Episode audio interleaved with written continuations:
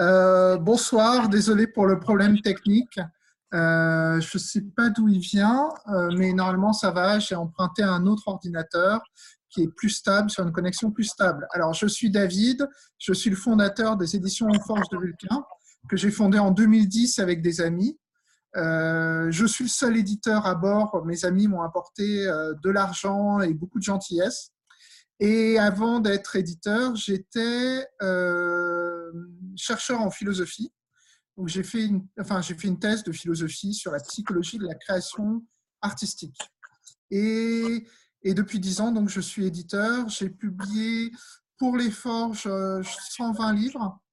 Et euh, au début des Forges, les Forges étaient une maison généraliste qui faisait des essais et de la littérature. Et maintenant, on fait à 90% de la littérature plutôt des romans.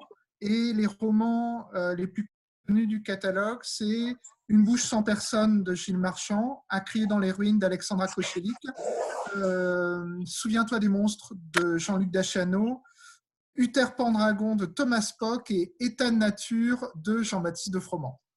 Voilà.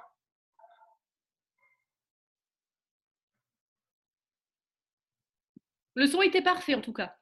Le son était bon Oui, le son, le, son, était bon et je disais, euh, parce que mon micro était coupé, que, que l'ouvrage de Froment euh, était adapté euh, justement en livre de poche récemment. là.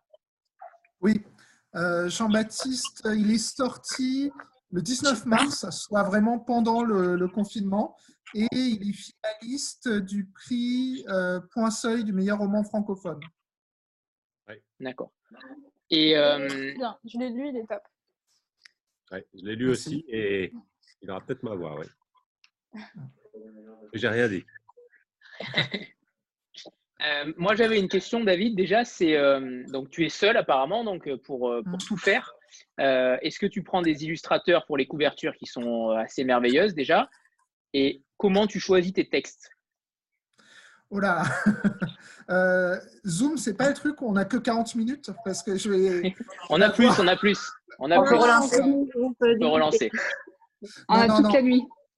Alors, euh, sur les couvertures, euh, depuis le début des éditions Forge de Vulcain, je travaille avec la même illustratrice qui s'appelle Elena Vieillard, que j'ai recrutée alors qu'elle était encore en école d'art. En fait, quand elle sortait d'école d'art en 2010, elle a écrit à tous les éditeurs de, France et de Navarre, et je crois que j'étais le seul à répondre. Et parce que dans, dans son euh, CV qui était en ligne, elle racontait son projet de fin d'études que j'ai trouvé passionnant parce qu'il ne parlait pas du tout d'édition. Il parlait, euh, elle réfléchissait sur l'affiche politique. Elle disait un truc très intéressant sur le fait que l'affiche politique en France c'est devenu très très moche dans les années 80 parce que euh, les, affichistes politiques ont commencé à faire comme les publicitaires, c'est-à-dire beaucoup de photos et moins d'illustrations, moins de graphisme. Et euh, le problème, c'est que pour faire de la belle photo, il faut de l'argent. Et bien sûr, quand vous êtes affichiste, vous n'en avez pas. Donc, ils ont commencé à faire des affiches très, très laides. Et je me suis souvenu, en fait, que beaucoup de grands auteurs de couverture, dès les années 20, euh, ben maintenant, les années 20, c'est les années 1920, voilà. Dès les années 1920, euh, c'était des affichistes politiques aussi, notamment les, les éditeurs, euh, enfin, par exemple, la maison d'édition Fischer en Allemagne, qui a été une des premières maisons à publier Franz Kafka en allemand. Euh, et donc, je l'ai recrutée comme ça. Elle est euh, avec moi depuis le début des forges et elle grandit elle-même. C'est-à-dire qu'on n'a pas, pas toujours eu euh, les mêmes couvertures. On a plusieurs âges graphiques dans les forges. Et mon but actuel, quand je fais des tours en librairie, c'est de faire disparaître les âges graphiques précédents.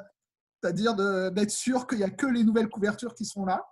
Et voilà, donc en fait, Elena Vieillard, vous pouvez aller sur son site internet qui est très bien fait, et d'ailleurs, on a enregistré une émission de 45 minutes la semaine dernière qui est sur le SoundCloud des Forges où elle explique un peu son travail. Et sinon, sur la sélection des textes, euh, c'est assez compliqué parce que finalement, je me suis rendu compte que dans le catalogue des Forges, il n'y a que trois textes qui sont arrivés par la boîte à manuscrits. Euh, et sinon, euh, non, quatre, quatre qui sont arrivés par la boîte à manuscrits. Sinon, très souvent, ça m'arrive par des biais un peu différents. Euh, Gilles Marchand, il m'avait euh, m'avait vu en conférence au Salon du Livre. Euh, Jean-Baptiste de Froment, j'avais fait mes études avec lui mais on n'était pas très très proches. En fait, on est devenus amis les dernières années, mais en fait, on n'était pas très proches pendant nos études parce qu'il était un peu plus âgé que moi. Il y a plein de biais. En fait, c'est toujours très délicat de, dire que on publie des gens alors qu'on les a pas reçus par la poste. Et ça donne toujours l'impression que l'édition, ça repose sur la connivence, le copinage, ce type de choses. Ce qui, n'est pas vrai parce que, en fait, l'expérience que j'ai le plus souvent, c'est des amis qui m'envoient un manuscrit et qui se disent euh, David, c'est un copain, donc en fait, ça sera facile d'être publié. Et en fait, je passe mon temps à dire non à des amis. Euh, la plupart du temps, ils le prennent très bien. Euh, pas tous, mais presque tous très bien. Voilà. Et, et en fait, si j'ai tendance à publier parfois des gens que je connais ou je suis depuis longtemps, c'est parce que la publication, euh, c'est un processus assez euh, complexe qui peut être douloureux par moment. Euh, moi, je dis toujours qu'on va rencontrer des difficultés et que la question, c'est pas est-ce qu'on va rencontrer des difficultés, mais comment on va les surmonter ensemble.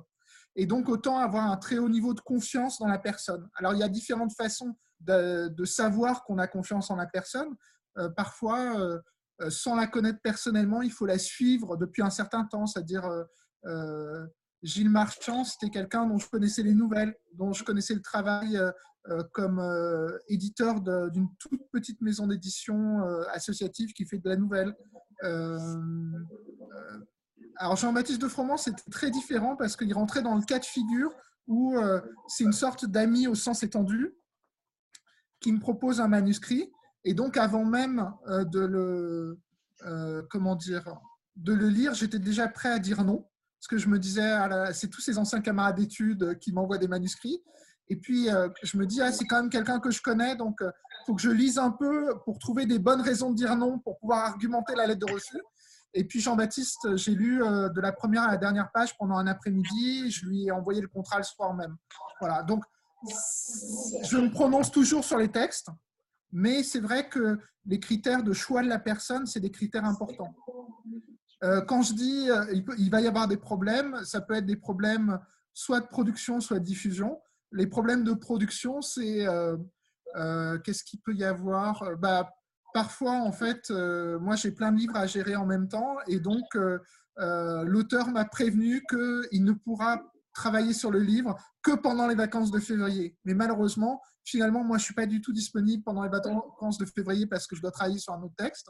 Et donc, on va, euh, j'écris à l'auteur qu'il faut qu'il vienne chez moi et il va dormir chez moi pendant quatre jours. C'est moi qui vais cuisiner parce que ma femme est en voyage. Je ne sais faire que de la soupe de patates, qui est un truc immonde, mais euh, que je n'aime faire que parce que c'est très détendant. En fait, ça, je passe mon temps à broyer les patates comme ça et ça me défoule.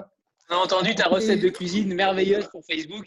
Merveilleuse. Voilà, c'est ça, c'est ça.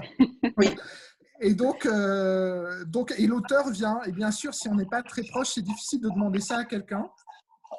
Et après, les problèmes de, diffusion qui peuvent apparaître, c'est euh, euh, il y a un problème dans l'impression, le livre est à, une erreur de façonnage, ou je sais pas, il peut y avoir toutes sortes de problèmes. Et en fait, c'est important de bien s'entendre.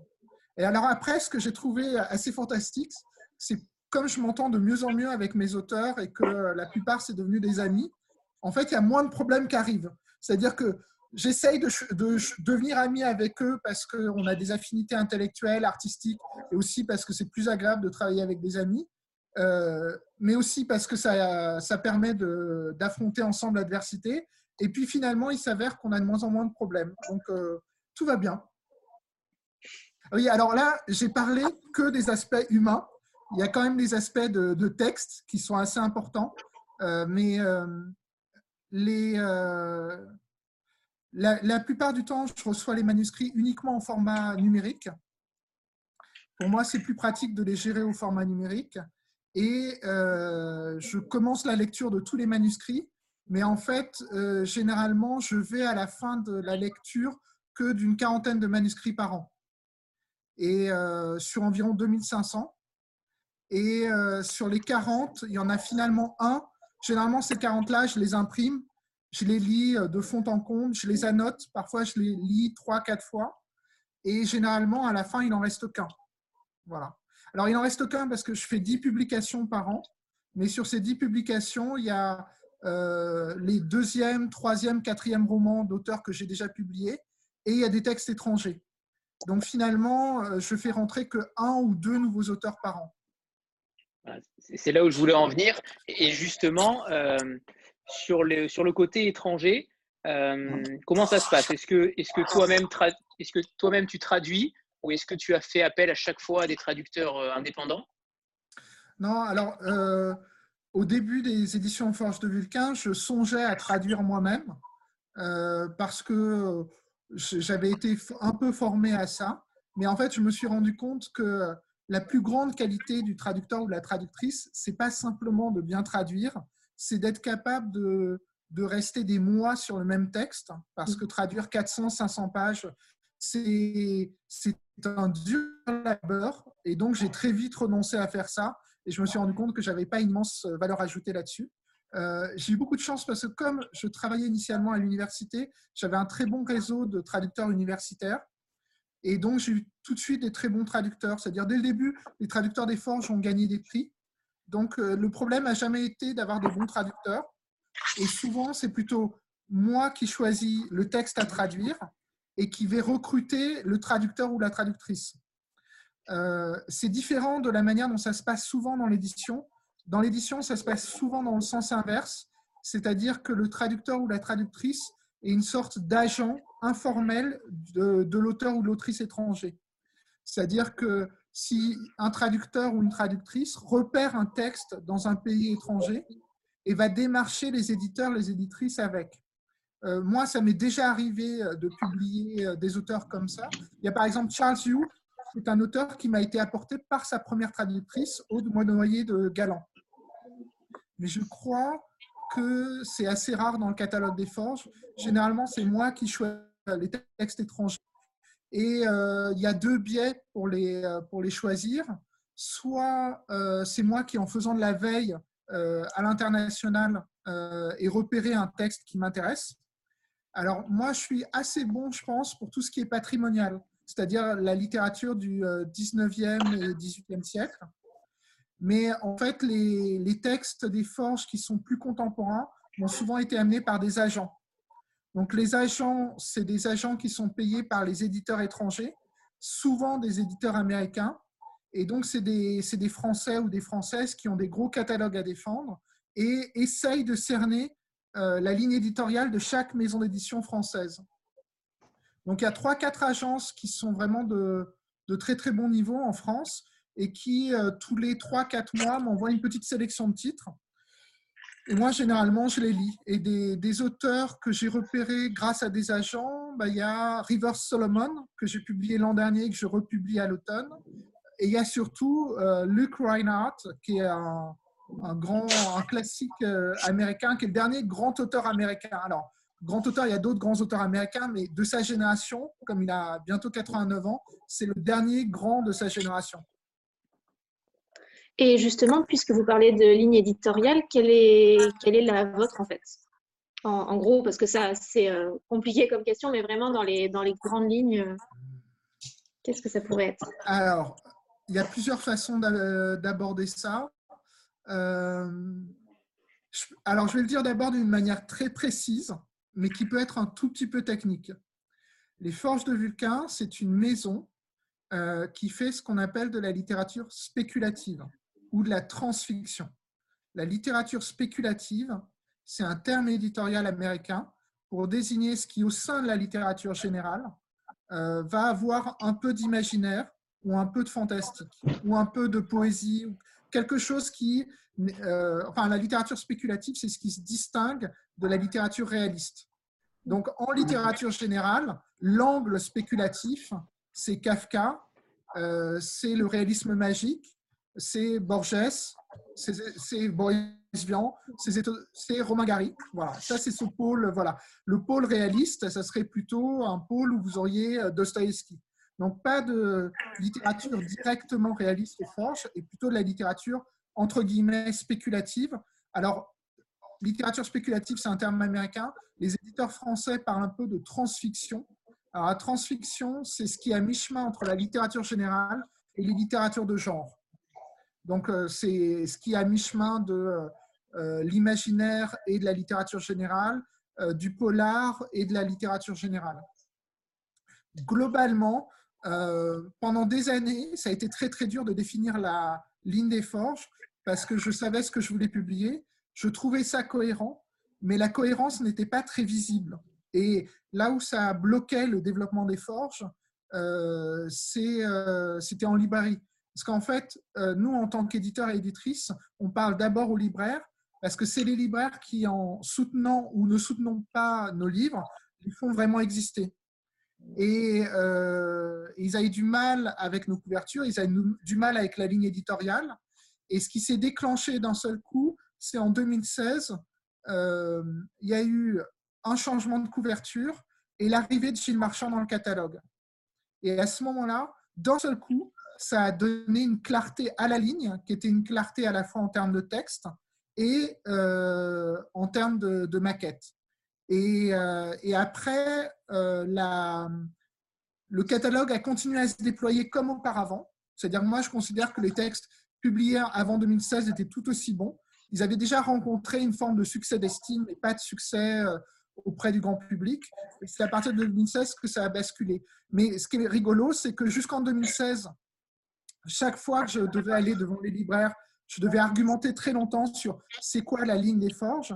Et en fait, à partir de 2016, la question ne se posait plus. Et c'est très révélateur de la manière dont fonctionne souvent la librairie, c'est que euh, les libraires, ils ont besoin d'un livre référence, en fait. Et pour les forges, les livres référence, d'abord, ça a été Gilles, puis après, ça a été, euh, il y a eu Dachano, il y a eu Marie-Fleur Albecker, puis finalement Reinhardt, qui euh, est un peu le pendant américain de cette ligne. Et petit à petit, ça s'est construit de manière qui, comme dans beaucoup de choses, on peut déterminer un air de famille, mais il est difficile de le formuler par une phrase. Il y, a Martin qui est libraire, qui, peut-être euh, peut rebondir là-dessus? Oui, euh, bonjour David. Alors moi, c'est vrai que j'ai pas eu ce, j'ai pas eu ce souci parce que justement, j'ai découvert les forges avec euh, Gilles Marchand. Donc c'est vrai que je n'avais pas cette, cette connaissance antérieure du, catalogue des forges et ce, ce problème de, de, positionnement. Donc, et ensuite, c'est vrai que j'ai accompagné par mes lectures j'ai continué d'approfondir ma découverte du catalogue des forges par les auteurs euh, les autrices que tu as, que tu as cités, Marie-Fleur Albecker, euh, Jean-Luc Daciano. Et donc moi, j'ai pas eu, j'ai pas ressenti ce blocage ou euh, ce flottement sur la manière de, présenter les, ouvrages des forges. où est-ce que, où est que je vais ranger tel ouvrage J'ai eu moins ce, ce dilemme-là. Donc, euh, voilà. Mais j'ai découvert justement à la faveur de, tes vidéos et puis de ce que tu dis là que effectivement le problème s'était posé pendant un certain nombre d'années euh, pour toi. Voilà. Mais je ne l'ai pas ressenti comme ça, moi, en tant que plus jeune libraire qui est arrivé alors que ta maison était déjà installée. Le problème se pose euh, assez rarement. En fait, il mmh. s'est posé un tout petit peu pour un titre hein, qui est Uther Pendragon de Thomas Spock. C'est que, euh, en fait, Uther Pendragon, c'est une contribution à euh, ce continent de la fiction qui est euh, la, le Graal, la matière du Graal. mais c'est un texte qui est extrêmement littéraire. et la difficulté, c'est que même si sur les tables imaginaires, il y a des textes de très grande valeur littéraire, pour nous, c'était difficile de le mettre en littérature générale parce que certains libraires n'avaient pas envie de le défendre en littérature générale. Et en littérature de l'imaginaire, on a un public qui parfois veut vraiment de la littérature de divertissement pur. Et Uther Pendragon, à cause de ça, a eu quelques difficultés de, placement. Et ces jours-ci, je travaille sur un texte qui sera notre texte de sortie du confinement. Donc en fait, comme beaucoup d'éditeurs euh, et d'éditrices, j'ai diminué euh, le nombre de titres du printemps. Donc, on avait trois titres, on est passé à un seul titre. Tous les autres sont décalés euh, à la fin de l'automne. Et le texte qui reste, c'est Un long voyage de Claire Duvivier, qui est un texte qui, en fait, est à mi-chemin de deux rayons en librairie. Je pense que pour beaucoup de lecteurs, ce, cette question ne se pose pas. Malheureusement, en librairie, elle se pose pour des raisons très pratiques, parce qu'il faut bien organiser les livres dans une librairie. Et puis, il y a des lecteurs qui ne vont pas d'un rayon à l'autre. C'est-à-dire que moi, j'ai des amis qui, si je si j'essaye de leur faire lire un très bon texte imaginaire, sont, ne veulent pas le lire. Et j'ai des amis, si je leur fais lire un très bon roman de littérature générale, ne veulent pas le lire. Il y a, c'est des habitudes personnelles. Bah, par exemple, sur mon bureau, j'ai l'édition américaine de La main gauche de la nuit d'Ursula Le Guin, qui est sans doute un des plus grands romans américains du XXe siècle. Mais vous voyez ce type de couverture. Moi, j'ai une très bonne amie, pourtant grande lectrice de littérature américaine du XXe. C'est le blocage total pour elle. Donc, Mais c'est un peu le euh, cas de toutes les couvertures américaines, je trouve, moi. Pas simplement dans ce genre-là. Tu vois. Oui, c'est vrai. Elles sont, euh, elles sont plus, il y a plus de couleurs, plus de peps. Mm ça depuis très longtemps en fait. Mm. En fait, les Américains, ils trichent. Euh, ce qu'ils font, c'est que souvent, pour contenter les deux publics différents, un public plus commercial, un public un peu plus snob, en fait, la couverture est une jaquette. Donc en fait, la mm. jaquette est très pimpante, et puis vous pouvez la retirer chez vous et avoir quelque chose de très sobre. Et finalement, c'est ce que depuis 7-8 ans euh, fait Actes Sud quand ils ont refondu leur maquette, leur maquette grand format. En fait, ils ont gardé le même façonnage de livre, mais ils ont rajouté des jaquettes qui étaient plus illustrées. Et euh, si vous enlevez la jaquette derrière, vous avez une couverture crème assez sobre. Et Gallimard fait ça aussi, notamment euh, dans, dans la collection littérature étrangère. Jean-Marc, tu voulais intervenir, je crois? Oui, euh, vous évoquiez euh, Reinhardt tout à l'heure. Moi, je, voulais savoir comment Reinhardt était, était arrivé justement chez vous, comment ça s'est comment ça s'est fait, et ce qui vous permet effectivement de republier le, roman culte L'homme D, qui n'était pas paru chez vous au début et qui là revient. Euh, pourquoi il est allé chez vous sur, euh, sur Invasion et, je crois que c'était chez l'Olivier qui était euh, avant de mémoire. Mmh. Donc, comment vous avez récupéré Invasion? Comment vous arrivez sur, sur l'homme D qui, je crois, a été épuisé? Enfin, il doit y avoir une histoire derrière tout ça. Oui, alors en fait, c'est une histoire assez simple. Hein. C'est donc Reinhardt, c'est un auteur américain qui écrit dès la fin des années 50, mais il est publié pour la première fois au début des années 70 avec un roman qui s'appelle en anglais The Dice Man et qui est euh, un immense succès avant même sa publication. C'est-à-dire qu'à l'époque, avant, un an avant sa publication, les droits d'adaptation cinématographique sont achetés par euh, Paramount et Paramount l'achète à ce moment-là au plus gros prix jamais consenti pour l'acquisition d'un roman. Et euh, le roman sort d'abord en Angleterre puis aux États-Unis. C'est un immense succès. Encore aujourd'hui, c'est un succès dans plein de pays. Ça sort d'abord aux Forges, non, ça sort, pardon, en France, ça sort d'abord aux éditions du Seuil. Et puis des années après, quand Olivier Cohen, qui a été éditeur au Seuil euh, et directeur euh, du Seuil, crée les éditions de l'Olivier, euh, qui sont une maison qui va rester un an indépendante, puis finalement revient très vite dans le giron du, du Seuil, il récupère ce texte et il le republie. Donc là, on doit être en 95. Et en fait, il va falloir quelques années pour que le texte décolle en France. C'est-à-dire qu'il avait eu sa petite existence dans les années 70. Il avait disparu un peu dans les années 80. les éditions du Seuil l'avaient un peu laissé s'endormir. Et en fait, euh, au début des années 2000, ça repart, et notamment grâce à Emmanuel Carrère, qui, euh, euh, quand il a l'occasion d'en dire du bien, en dit le plus grand bien. J'aurais dû dire dès le début quelle est l'idée de l'homme D si vous ne connaissez pas. L'homme D, c'est l'histoire d'un psychiatre qui s'appelle Luke Reinhardt, je, me souviens quand j'étais enseignant, la première fois où j'ai enseigné au lycée, euh, j'avais une classe de sciences médico-sociales et, euh, en fait, euh, à la pause, les, élèves ont demandé s'ils pouvaient aller aux toilettes et en fait, la moitié de la classe n'est pas revenue. Et quand j'en ai parlé à mes collègues, ils m'ont dit Mais t'es fou, les sciences médico-sociales, jamais les laisser aller aux toilettes, elles reviennent jamais. Les blogueurs, c'est pareil. Voilà, c'est ça. Euh, donc. On revient, mais sous le. Euh, les, les, éditions de l'Olivier publié euh, L'Homme D dans leur traduction de 1973, publiée au Seuil.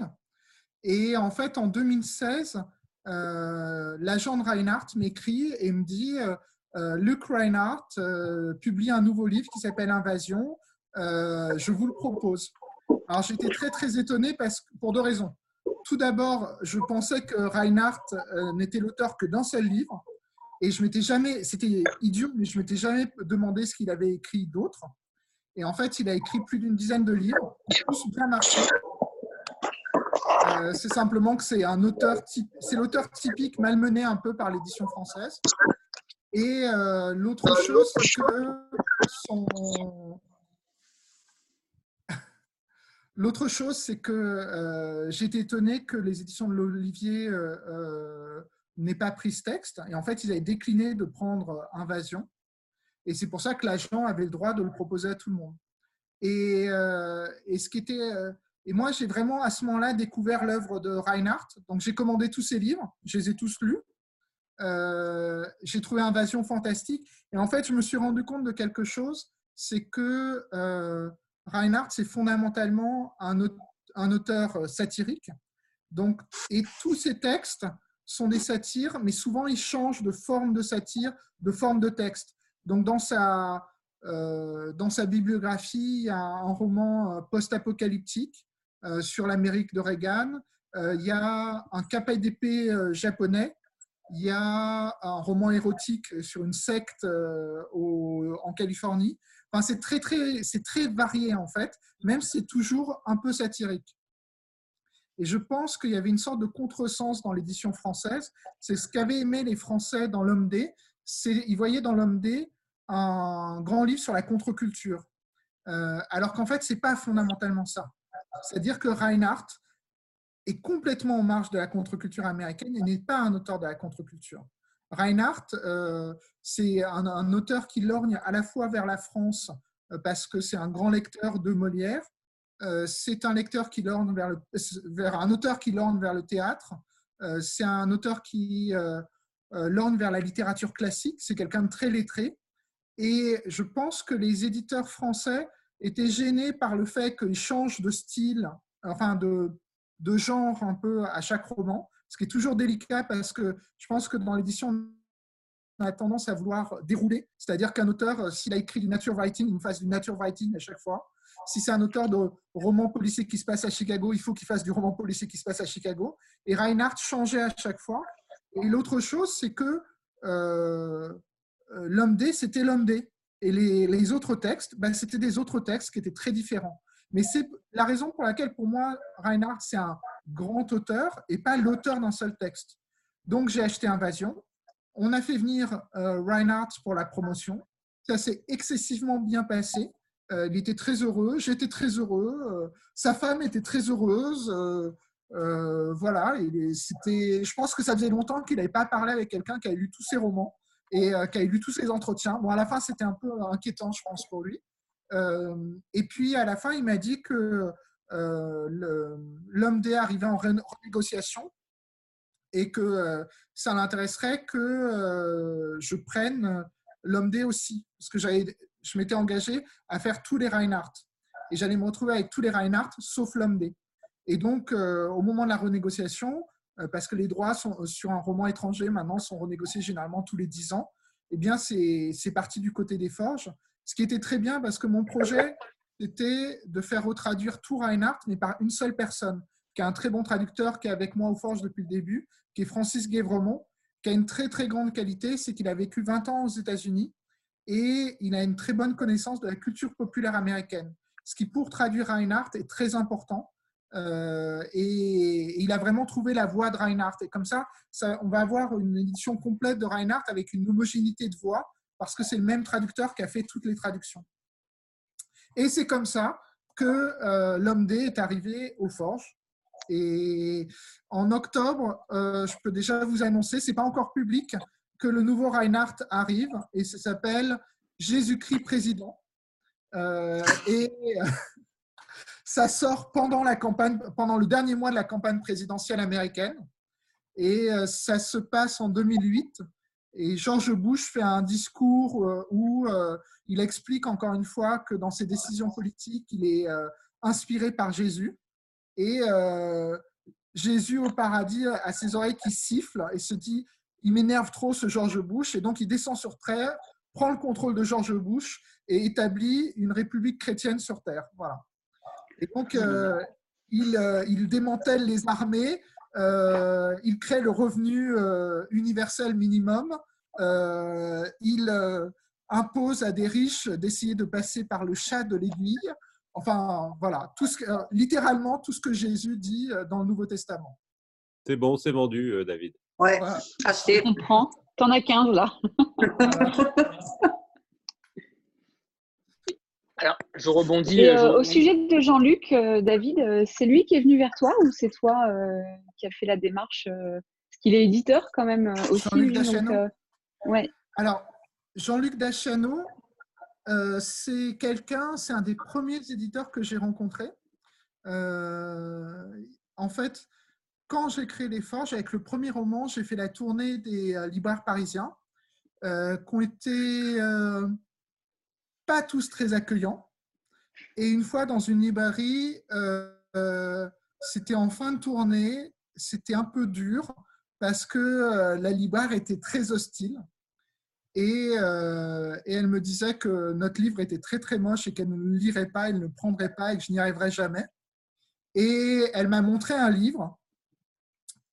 Je ne dirais pas quel livre c'est. C'est un livre qu'à l'époque je n'aimais pas du tout. Et euh, c'était une bande dessinée et qui était, à mon sens, un plagiat d'une autre bande dessinée. Et je lui ai dit, euh, mais euh, me donnez pas ce livre comme modèle parce que c'est un, pour moi, c'est un plagiat. Et, et elle m'a foutu à la porte très violemment de sa librairie. Et j'ai été rattrapé 10 mètres plus loin parce que j'étais vraiment complètement liquéfié par un petit homme poilu qui était Jean-Luc Daciano et qui, lui, était d'accord avec toi? voilà. Était, non, non, non, pas du tout. Lui, il était venu vendre son propre livre parce qu'il était éditeur, donc il venait représenter sa propre maison d'édition. Et au lieu de, de il s'est dit euh, non, mais je vais aller l'aider, euh, le pauvre. Et il m'a invité à prendre un café et il m'a dit euh, tu sais, tu faut jamais dire que tu n'aimes pas un livre parce que là, ça a été le pire moment, la pire personne à qui tu pouvais le dire parce qu'elle t'a montré ce livre parce qu'elle est libraire, mais elle est aussi éditrice et c'est elle qui a édité ce livre. Donc, depuis, je n'ai jamais dit du mal de ma vie d'un seul livre. Voilà. Gaston euh, Lagaffe. C'était ça. Et donc, euh, c'est quelqu'un euh, que je connais depuis une dizaine d'années. On n'était pas très proches, même si j'admirais beaucoup son travail. Et en fait, quand il a, il a passé 12 ans à écrire un roman, un, un roman somme, donc, c'est ce qu'il ne faut jamais faire quand c'est votre premier roman. C'est-à-dire, euh, généralement, c'est plus simple de faire un premier roman relativement court parce qu'il faut convaincre les gens de découvrir un nouvel auteur. Et euh, convaincre les gens de découvrir un nouvel auteur avec un texte de 600 pages, foisonnant, avec une quarantaine de personnages euh, qui, se passe sur plusieurs dizaines d'années et qui parle en fait de 2500 ans de culture romaine et italienne. C'était un peu ambitieux. Euh, mais l'avantage, c'est que Jean-Luc, c'est quelqu'un qui connaît très très bien l'édition, qui tenait absolument à être édité par un éditeur indépendant et qui observait comment tout le monde travaillait. Et, euh, en fait, il m'a proposé le texte parce que je pense qu'il voyait comment les forges fonctionnaient, il voyait que les forges avaient des bons résultats. Euh, il, connaissait bien Gilles Marchand, il, connaît, enfin, voilà, il voyait que la maison se développait bien. Et donc, il m'a proposé le texte que j'ai accepté très vite et euh, qu'on a publié et qui aujourd'hui, euh, ce matin, j'ai appris que c'était finaliste du prix des Imaginales. Mais alors là, c'est euh, Souviens-toi des monstres de Jean-Luc Dachano. C'est délicat parce que c'est un texte qui est vraiment à, chemin, à mi-chemin sur deux rayons, c'est-à-dire à la fois en littérature générale et en littérature de l'imaginaire. Est-ce que je peux poser Oui, c'est bon. je poser une question. par rapport au libraire, là, quand, tu as, une, quand tu as une, un refus comme ça, comme, ça a été le cas apparemment à plusieurs reprises, est-ce que tu tu t'acharnes, tu retournes ou est-ce que tu retournes pas du tout chez le libraire en question? Est-ce que tu réessayes quand même? Alors, ça c'est un truc que j'ai appris, c'est que je cherche toujours des parallèles entre mes anciens métiers et euh, le, métier d'éditeur. Euh, entre enseignant et éditeur, par exemple, on est dans une forme de transmission. On contribue à la conversation collective. Euh, voilà, ça, c'est des points communs. Mais une différence importante, c'est que quand j'étais enseignant, je pensais que l'enseignant, c'est celui qui s'adresse dans la salle à ceux qui ont le plus de mal. Et donc, qui sont même parfois les plus hostiles, en fait. Il faut aller les chercher. Et donc, au début des forges, j'étais un peu en mode enseignant. Euh, plus on me résistait, plus je m'acharnais. Et je me suis rendu compte fondamentalement, mais on, apprend que l'édition, c'est un commerce.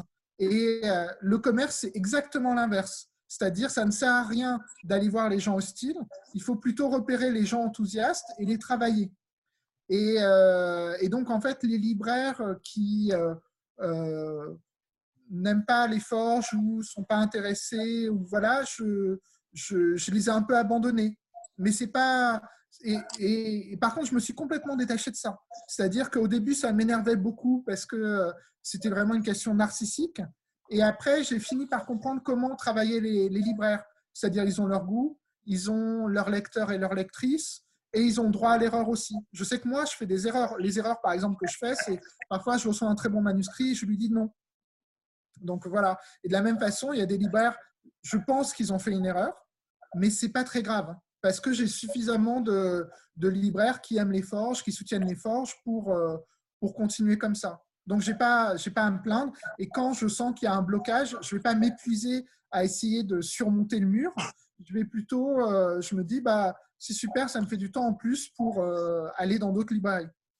Mais il faut voir que même si les forges ont 10 ans, on est encore en phase de, croissance. Donc, euh, par exemple, les trois dernières années, je les ai occupés à faire un ou deux jours par semaine une tournée loin de Paris, voire même à l'étranger, euh, bon, alors l'étranger, c'est rien de bien folichon, c'est la Belgique et la Suisse. Hein, donc euh, voilà.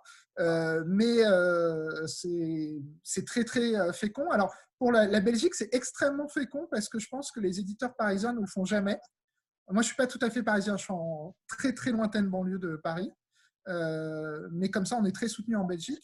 Et, en fait, je, je, découvre souvent des librairies qui, pour certaines, n'ont jamais entendu parler des forges ou sinon, parfois, elles ont beaucoup vendu un livre des forges, mais elles n'ont pas identifié la maison d'édition. Donc, euh, parfois, euh, on va dire que j'ai 5% des libraires qui aiment beaucoup les forges, 5% des libraires qui détestent les forges, et 90% des libraires qui ne voient pas trop qui sont les forges.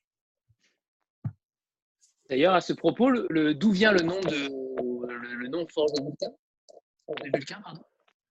Alors, deux petites choses. C'est euh, d'une part, je voulais pas que la maison d'édition ait mon propre nom euh, parce que euh, ça fait un peu prétentieux. Et l'autre chose, c'est que je voulais quelque chose de plus collaboratif. Et puis, j'avais très peur des gens qui donnent leur nom à leur entreprise, la revendent et après leur entreprise fait n'importe quoi. Comme par exemple, je sais pas, le Spanghero qui a mis du cheval dans, dans de la viande. Voilà on est très loin de l'édition, mais ça m'a marqué comme histoire. Et, euh, donc, euh, je voulais que ce soit plus collaboratif. Je voulais que ce soit, ça fasse un peu rêver. Donc, je voulais qu'il y ait quelque chose de la mythologie euh, grecque dans ce texte. Enfin, je suis plus mythologie romaine, donc un personnage romain plutôt. Et, et, après, un truc très bête, c'est que comme quand j'ai lancé les forges, j'avais pas du tout de notion de commerce, d'entreprise, ce type de choses j'ai acheté des livres pour, euh, euh, comment dire, euh, forger. Me, pour me forger moi-même. Et en fait, un des livres, qui est un livre américain d'un certain Guy Kawasaki, disait qu'il faut toujours qu'une entreprise ait un nom qui commence par A ou par Z pour être dans, bien placé dans les annuaires. Donc au début, c'était les Forges de Vulcain et c'est devenu aux Forges de Vulcain. Et, et, voilà. Et en fait, non, le seul effet de, aux forges de Vulcain, euh, c'est que très régulièrement, il y a des écrivains en herbe qui nous envoient des manuscrits. Et comme ils font des envois à la chaîne, ils, intervertissent notre enveloppe avec l'enveloppe euh, d'autres maisons d'édition. Donc, j'ai souvent des manuscrits pour Actes Sud et parfois des manuscrits pour Agulo. Voilà. La blague, c'est que Actes Sud reçoit peut-être des manuscrits qui sont pour nous. Voilà. Oui. Moi, j'ai une question, si c'est possible. Bien sûr, bien sûr. Alors, j'ai noté, parce que je prends des notes, je suis très consciencieuse. euh, qu'il y avait 2500 manuscrits euh, par an à peu près qui passaient euh, donc par la maison d'édition pour être, enfin, qui étaient envoyés. Et donc un seul au final qui a retenu 40 lus. Et un- Alors qu'est-ce qui fait qu'on retient celui-là et pas un autre? Qu'est-ce qui fait que celui-là va accrocher particulièrement? Qu'est-ce qu'il faut en fait au manuscrit pour qu'on puisse le retenir? Euh, alors en fait, il y a plein de choses qui font que euh, on va passer de 2500 à 40 et après de 40 à 1. Euh, il faut voir quand même qu'il y a beaucoup de manuscrits qui sont très mal aiguillés et dès la lettre, je vois qu'ils sont mal aiguillés. C'est-à-dire, euh, j'adore votre maison d'édition parce que euh, j'adore la littérature érotique. Euh, ou euh, j'adore votre maison d'édition euh, parce que j'adore la littérature pour enfants. Euh, j'adore votre maison d'édition parce que euh, j'écris des livres d'é- d'ésotérisme. Donc en fait, tout ça, ça permet quand même de diminuer un peu. Après, il y a parfois des lettres qui sont un peu menaçantes. Comme je vous disais au début, j'aime bien être en bon terme avec les auteurs. Donc euh, les lettres qui commencent par euh, Je sais que vous ne lirez pas mon manuscrit parce que euh, les, les éditeurs sont des gens foutres et des paltoquets de première. Donc là, ça ne donne pas très envie de lire le manuscrit. Donc ceux-là, je les élimine. Ça, c'est quand même 10% des manuscrits qui, qui ont une lettre un peu inquiétante. Euh, Qu'est-ce qu'il y a d'autre? Il y a... ta, ta, ta, Non, alors j'élimine souvent les livres, les manuscrits qui ont déjà une première expérience éditoriale, que ce soit chez un autre éditeur ou en auto-édition, euh, parce que euh, moi j'aime bien retravailler avec les auteurs et quand le texte a déjà eu une première vie, c'est très dur de retravailler un texte. Euh, après, quels sont les éléments? C'est très bête, hein, mais il faut avoir des petits trucs qui sont un peu à l'instinct, c'est-à-dire que souvent il y a des textes où dès les premières pages, on a l'impression que l'auteur ou l'autrice a pris le litré et a essayé de placer euh, le plus de mots euh, rares dans la première page. C'est pas tout à fait mon esthétique. Et, donc cela, bon, je, vais aller jusqu'à 5-10 pages, mais si en fait euh, j'ai l'impression de participer à un concours de Scrabble alors qu'on m'a pas annoncé que j'étais en concours de Scrabble, euh, je, décroche assez vite. Ce qui est surprenant, c'est qu'on les retrouve, ces éditeurs, mais enfin, ces écrivains, mais chez d'autres éditeurs. Tu, les décris bien. Non, bien. c'est une question de goût. hein, C'est une question. euh, C'est-à-dire qu'idéalement, moi, je j'aime bien euh, l'é- l'élégance française, le style direct, ce type de choses. Euh, donc, une fois que j'ai éliminé ça, on n'est plus, il y en a plus beaucoup quand même. hein. Ça a quand même euh, éliminé une grande partie des textes. Après, je pense que j'ai pas beaucoup de sensibilité pour le récit amoureux. Euh, donc, euh, les- parfois, je me suis laissé prendre, mais par exemple, si le titre c'est euh, Et tu ne m'oublieras pas, euh, et je t'aimerai toujours, euh, et un jour nous serons ensemble, et voilà. Alors, si ça se trouve, c'est des très bons textes, mais simplement le, le titre me crispe un peu. Euh, Donc tu donc, reçois euh, encore tous les manuscrits de Marc Lévy tous les ans. ça, Et, ça. et de Baptiste Beaulieu. Il essaye désespérément de rentrer. Non, mais bon, après, euh, je sais pas. Bon, en tout cas, ça arrive à ce moment-là une, euh, une quarantaine de textes. Et en fait, sur les 40 textes qui restent à la fin, euh, généralement, je vais regarder si euh, c'est une personne qui a le sens de la construction narrative. C'est-à-dire que est-ce qu'il y a bien un enjeu dramatique qui est posé et résolu? S'il n'est pas résolu, euh, je me dis parfois, bon, on va travailler ça avec l'auteur, c'est possible. Il faut que ce soit quelqu'un qui ait quand même un certain sens de la langue, euh, c'est-à-dire euh, à la fois le sens de la propriété des termes, mais aussi qui n'a pas un rapport transparent avec la langue. Donc, on n'est pas dans l'histoire, on n'est pas dans la narration pure, mais il y a une réflexion sur le fait que chaque histoire doit se raconter sous une forme particulière. J'aime bien que d'une façon ou d'une autre, il y a un propos sur le monde. Et finalement, après, là, on est dans les 40 derniers. Et les 40 derniers, bah, il y, a, y a parfois des très bons textes qui finiront pas aux forges. Euh, ça se joue parfois sur, euh, sur d'autres choses. Ça m'a, je sais pas, par exemple, sur Alexandra Kochelik, qui est une romancière qui est arrivée par la boîte à manuscrits. Euh, ça m'a agrippé parce que euh, j'ai voyagé au début des années 2000 euh, en République tchèque et euh, j'ai une fascination pour l'ostalgie. Euh, j'ai grandi à côté d'une centrale nucléaire, donc en fait, sa réflexion sur Tchernobyl, ça me passionnait parce que je suis un collab sur Tchernobyl. Et elle a un rapport très particulier à la littérature comme mode de construction de l'individu. Et comme euh, c'est un type de réflexion que j'ai aussi, qu'on a publié un essai sur l'intertextualité dans la littérature. Euh, voilà, il y avait plein de petites choses qui me disaient que non seulement euh, ça remplit les principaux critères, mais en plus, il y a des choses qui m'agrippent personnellement. Alors, juste une seconde, il faut que j'aille chercher un câble. Est-ce qu'on peut prendre trois minutes? Parce que sinon je vais, la batterie va se couper. Bien sûr.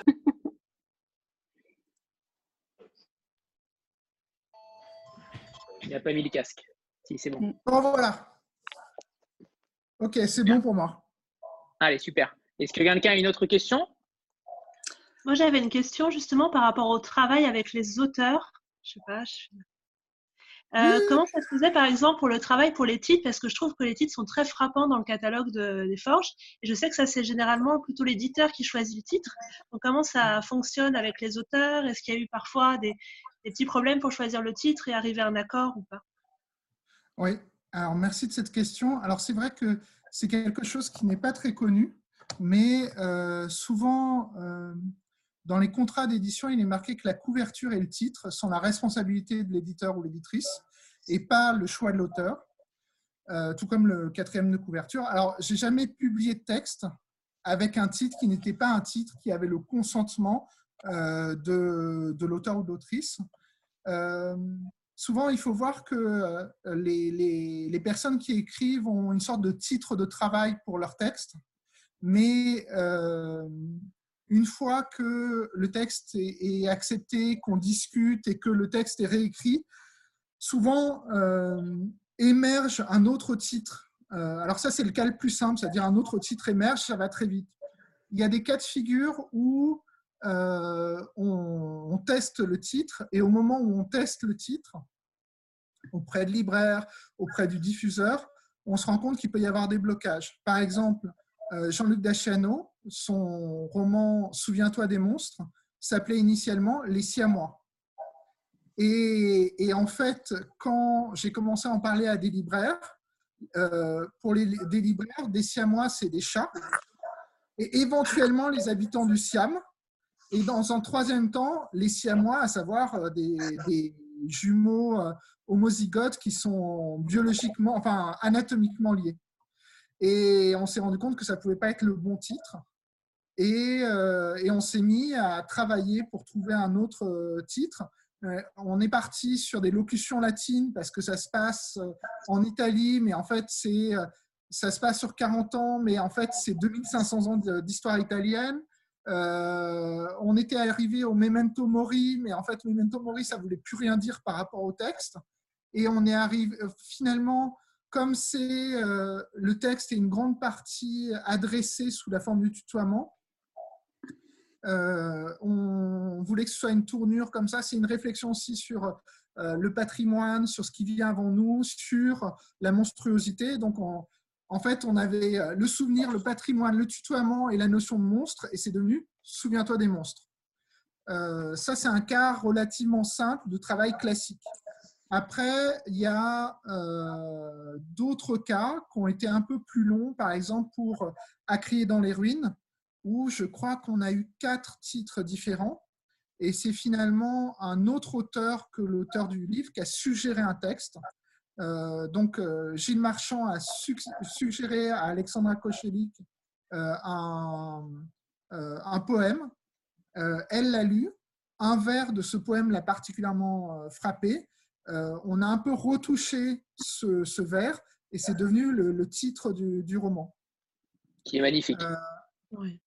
Alors, Alexandra dit que ce n'est pas elle, c'est-à-dire c'est ni Gilles ni Alexandra, c'est Aragon. Voilà. Euh, voilà, mais quand j'y réfléchis, c'est vrai que la plupart des romans qu'on a publiés, euh, leur titre n'est pas euh, le titre travail. Là, le nouveau Gilles Marchand qui s'appelle Requiem pour une Apache, c'est Gilles qui a trouvé le titre, mais c'est le, ça doit être le troisième titre. Voilà. C'est très, variable selon les auteurs, c'est-à-dire qu'effectivement, mais ça rejoint l'idée de travail sur les manuscrits, travail sur les titres, travail sur les couvertures c'est que j'aimerais créer une méthode, mais la méthode est impossible parce que avec 20 auteurs, j'ai vraiment l'impression d'avoir 20 manières différentes de travailler. Il y a des petits points communs, mais il n'y a pas encore de, de méthode, de méthode particulière. Voilà. Disons que ce qu'on dit souvent sur un titre, c'est qu'il faut qu'il soit visible, qu'il attire l'attention, qu'il soit lisible, c'est-à-dire que il nous donne un peu euh, du texte, c'est-à-dire qu'ils nous, nous disent de quoi parle le texte et comment il en parle. Souviens-toi des monstres, ça parle de monstres et ça va parler sous une forme quasi élégiaque. Voilà. Euh, à crier dans les ruines, euh, vous avez les ruines, vous avez le cri, donc vous avez quelque chose sur la destruction, mais qui est poétique. Voilà. Qui a un appel. Voilà. Bon, voilà, c'est ce type de tâtonnement qu'il faut faire et qui prend parfois euh, des mois et des mois. Je me permets une petite. Pardon. Petit point de détail, c'est que souvent, quand, quand le titre est choisi, ça entraîne une réécriture du texte. Ah. C'est-à-dire. Euh, et la réécriture, c'est pas simplement placer la ligne du titre quelque part. Parfois, c'est une grande, grande réécriture où, euh, en fait, le titre euh, devient une sorte, euh, une sorte de révélation pour l'auteur ou pour l'autrice que c'est une sorte de, critère qui lui permet de retraverser tout son texte et d'éliminer tout ce qui est en trop dans le texte. Je me permets une petite question. Euh, grâce aux réseaux sociaux, on voit beaucoup aussi l'envers du décor du fonctionnement des forges et des liens entre les auteurs. Euh, notamment, alors hors temps de confinement, évidemment, on organise aux forges un dîner euh, visiblement mensuel avec les auteurs. Et pour avoir chroniqué certains ouvrages des forges, moi j'ai souvent les auteurs d'autres livres qui viennent réagir aux livres des petits copains, des camarades, etc. Comment tu fais, toi, David, pour entretenir une telle euh, cohésion, une telle fraternité entre tes auteurs? Euh, Alors, l'idée de la cohésion, euh, c'était une idée théorique qui était au début des forges, parce que le terme aux forges de Vulcain, c'est pour évoquer l'atelier, c'est-à-dire que le forgeron n'est jamais tout seul, il y a toujours plusieurs personnes dans, dans l'atelier. Et c'est une idée qui est une idée fondamentale pour un de mes auteurs chéris, qui est William Morris, un auteur victorien qui est euh, euh, un des grands théoriciens du, travail à l'ère industrielle et de l'artisanat à l'ère industrielle. Mais c'était très théorique comme idée. Euh, et c'est un des auteurs des forges, Thomas Pock, qui a dit Mais tu, parles de la convivance, la convivialité. Convivance, c'est pas moi qui imaginais le mot, hein, c'est un vrai mot. Hein, voilà. Celui-là, il, ne vient pas du littré, mais c'est un vrai mot. Voilà. Euh, et, il m'a dit, mais il faut qu'ils se, se rencontrent, les auteurs. Et c'est lui qui a eu l'idée euh, du dîner euh, mensuel. Et c'était une évidence parce qu'à partir du moment où on professe l'amitié avec les auteurs et l'amitié entre les auteurs, comment faire une amitié où les gens ne se voient jamais? Ils peuvent se voir rarement. Il y a des, des grandes amitiés épistolaires euh, où les gens ne se verront que quelques fois dans leur vie, mais qui ne se voient jamais, c'est quand même problématique. Et donc, on a commencé à faire ça. Sachant que dans l'édition, il y a deux choses qu'on dit généralement aux jeunes éditeurs. C'est euh, ne devenez jamais amis avec vos auteurs et surtout ne laissez pas les auteurs parler entre eux parce que sinon ils vont se liguer contre vous. Euh, donc en fait, je suis devenu avec, ami avec les auteurs et en plus ils se rencontrent. Mais là, en temps de confinement, on ne on fait pas d'apéro Skype. Je pense que malheureusement, dans l'équipe, on est plusieurs à pas être très très fans des apéros Skype. Et je pense qu'on n'est pas très apéro en fait, de manière générale, même quand. Voilà. Mais euh, ce qu'on a fait, c'est que j'ai fait des entretiens avec chacun d'entre eux. Et au début, donc j'ai enregistré ces entretiens.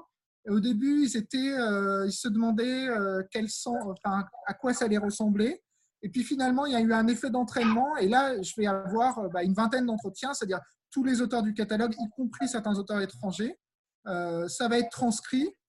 On va, comme ça, les gens pourront soit les écouter, soit les lire. Et on va les compiler dans un livre qu'on sortira à la fin de l'année, qui sera le livre des 10 ans des forges. Parce que le 5 novembre, c'est l'anniversaire des forges. On aura 10 ans. Voilà. On ne sera peut-être plus confiné d'ici là.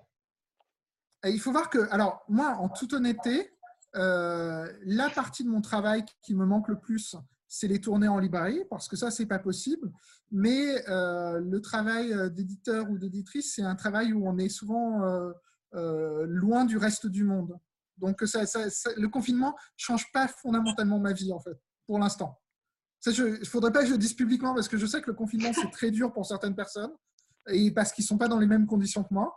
Ils n'ont pas les mêmes métiers, pas les mêmes contraintes, voilà.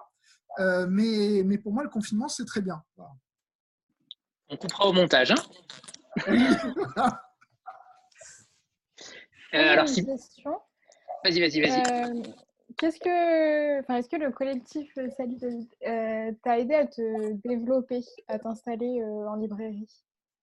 Alors oui, le, le collectif, c'est donc euh, une association de fait entre différents éditeurs euh, qui a été, dont l'architecture a été pensée par Stéphane Carrière, qui est le directeur des éditions Anne Carrière, qui est le fils d'Anne Carrière et qui dirige les éditions Anne Carrière. Et euh, il a agrégé plusieurs maisons d'édition à partir euh, de 2014, je crois. Nous, on a rejoint le ans, collectif. Pardon? Il y a cinq ans. Cinq ans, voilà. Donc 2015. Moi, c'est en 2016 que j'ai rejoint le collectif qui avait déjà donc un an quand j'y suis allé. Et euh, c'était une réflexion que je trouvais très très intéressante sur le fait que euh, il y a une vraie surproduction du livre en France. Même si le livre, c'est un marché de l'offre, donc il y aura toujours plus de livres que de, de capacité de lecture. Euh, là, on est allé vraiment trop loin depuis une quinzaine d'années dans la surproduction. Et l'idée de Stéphane, c'était de dire il faut faire un peu moins de livres pour les accompagner un peu mieux. Et, en fait, ce type de raisonnement présente une difficulté très, très. euh, Là, on est vraiment en train de, de rentrer dans la technique de l'édition. Donc, euh, c'est un peu comme la fabrication des saucisses. C'est le truc idéal pour euh, que les gens deviennent végétariens. Donc, j'espère que ça ne va pas vous dégoûter de l'édition. Mais le problème, c'est si vous faites, quand vous faites des livres, vous répartissez le risque entre tous vos livres de l'année et on, fait- on fait ce qu'on appelle, on moyennise les, les ventes, c'est-à-dire les bons livres, enfin les livres qui se vendent bien vont compenser les livres qui ne se vendent pas bien. Et euh, plus vous avez de titres, plus vous moyennisez sur un grand nombre de titres. Si vous diminuez le nombre de titres, eh ben vous vous exposez au risque parce que vous avez moins de, de titres pour compenser les autres. Et ce qu'a proposé Stéphane, c'est qu'on s'associe de manière à ce qu'on se moyennise à plusieurs. C'est-à-dire que quand euh, le nouvel Attila, qui était dans le collectif à ce moment-là, euh, a un titre qui ne fonctionne pas, d'une certaine façon, une partie de sa chute économique est compensée par le succès d'un titre d'Anne Carrière. Et euh, ça, ça a été vraiment un gain très important pour les forges parce que ça m'a permis, moi, de diminuer mon nombre de titres et de mieux les accompagner. L'autre chose aussi, c'est que ne venant pas de l'édition, euh, j'avais des lacunes professionnelles, j'en ai toujours, mais ça a permis de travailler au quotidien avec plusieurs autres maisons et donc accumuler de l'expérience professionnelle et des connaissances très très rapidement et de manière très concrète. Ça, c'était le deuxième gain. Et après, il y a un troisième gain que, en tant que lecteur ou blogueur, vous percevez peut-être pas, c'est quand on est une maison d'édition indépendante, on ne joue pas à armes égales avec euh, les grands groupes, euh, par exemple sur les questions d'impression. C'est-à-dire imprimer un livre quand vous êtes complètement indépendant, ça vous coûte très cher parce que l'imprimeur vous le fait payer très cher. Mais quand vous faites partie d'un groupe, quand vous êtes par exemple le seuil, vous pouvez euh, acheter le livre à l'impression très, très peu cher.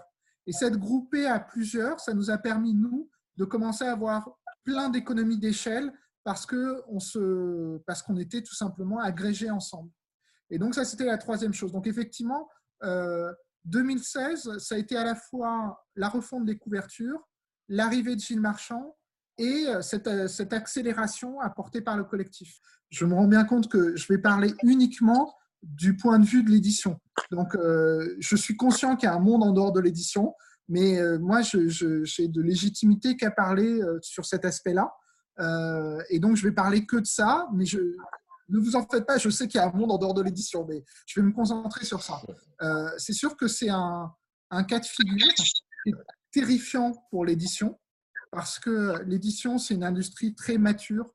Une industrie mature, c'est une industrie qui est très optimisée, c'est-à-dire la marge de chaque euh, agent est très très faible, et tout est fait pour être en flux permanent. Et là, tout a été coupé. C'est-à-dire que c'est un marché qui a baissé de 90% euh, sur le mois d'avril, de 50% sur le mois de mars Et euh, sur le mois de mai, on ne sait pas combien on va être. On pense qu'on sera à 30% de la capacité habituelle. Donc, c'est terrifiant, c'est horrible pour tous les maillons. Euh, c'est horrible pour les libraires, c'est horrible pour le diffuseur-distributeur, avec cette toute petite différence que le diffuseur-distributeur, il y en a très peu, il y en a six en fait. Et donc, c'est des entreprises qui euh, ont la possibilité d'avoir un recours au chômage partiel. Et c'est des entreprises aussi qui sont euh, tellement centrales dans la chaîne qu'elles sont, aidées. En fait, c'est des entreprises qu'on appelle too big to fall. C'est-à-dire qu'on sait que si ce maillon casse, euh, toute la chaîne s'effondre. Donc en fait, ce maillon est multi-aidé par un peu tout le monde. Ça va être dur pour eux, mais euh, voilà. Et de l'autre côté, il y a les éditeurs. Euh, les forges, elles, comme tout le monde, on est un peu bloqué, mais on n'est pas en danger contrairement à d'autres. Il y a différentes raisons à ça. Une raison à ça, c'est que les forges, en fait, ont déjà eu l'expérience de sortes de confinement, c'est que les forges, à deux reprises, ont dû changer de diffuseur-distributeur, euh, c'est-à-dire pour euh, grandir. Euh, et, en fait, quand vous changez de diffuseur-distributeur, vous avez, trois, vous avez six mois où vos ventes s'effondrent. Vous avez trois mois où l'ancienne équipe commerciale ne vous soutient plus. Vous avez trois mois où la nouvelle équipe commerciale prend ses marques. Vous avez les libraires qui vous renvoient les livres parce qu'ils ont peur de votre effondrement. Et donc, vous perdez énormément, énormément d'argent pendant six mois. Et, donc, en fait, la, la première fois que ça m'est arrivé, j'ai reconstruit les forges de manière à ce qu'elles soient une sorte de micro-forteresse qui ne puisse pas être touchée par ce type d'ouragan. Alors, bien sûr, je ne pouvais pas du tout prévoir le confinement, qui est euh, une configuration un peu inédite. Euh, mais euh, j'avais prévu une configuration où on pouvait, pour une raison X ou Y, euh, être pendant des mois et des mois sans résultat économique. Donc, concrètement, ce que ça voulait dire, c'est qu'il y a quelques années, au Forge, il y avait deux éditeurs en plus que moi, en plus de moi, pardon.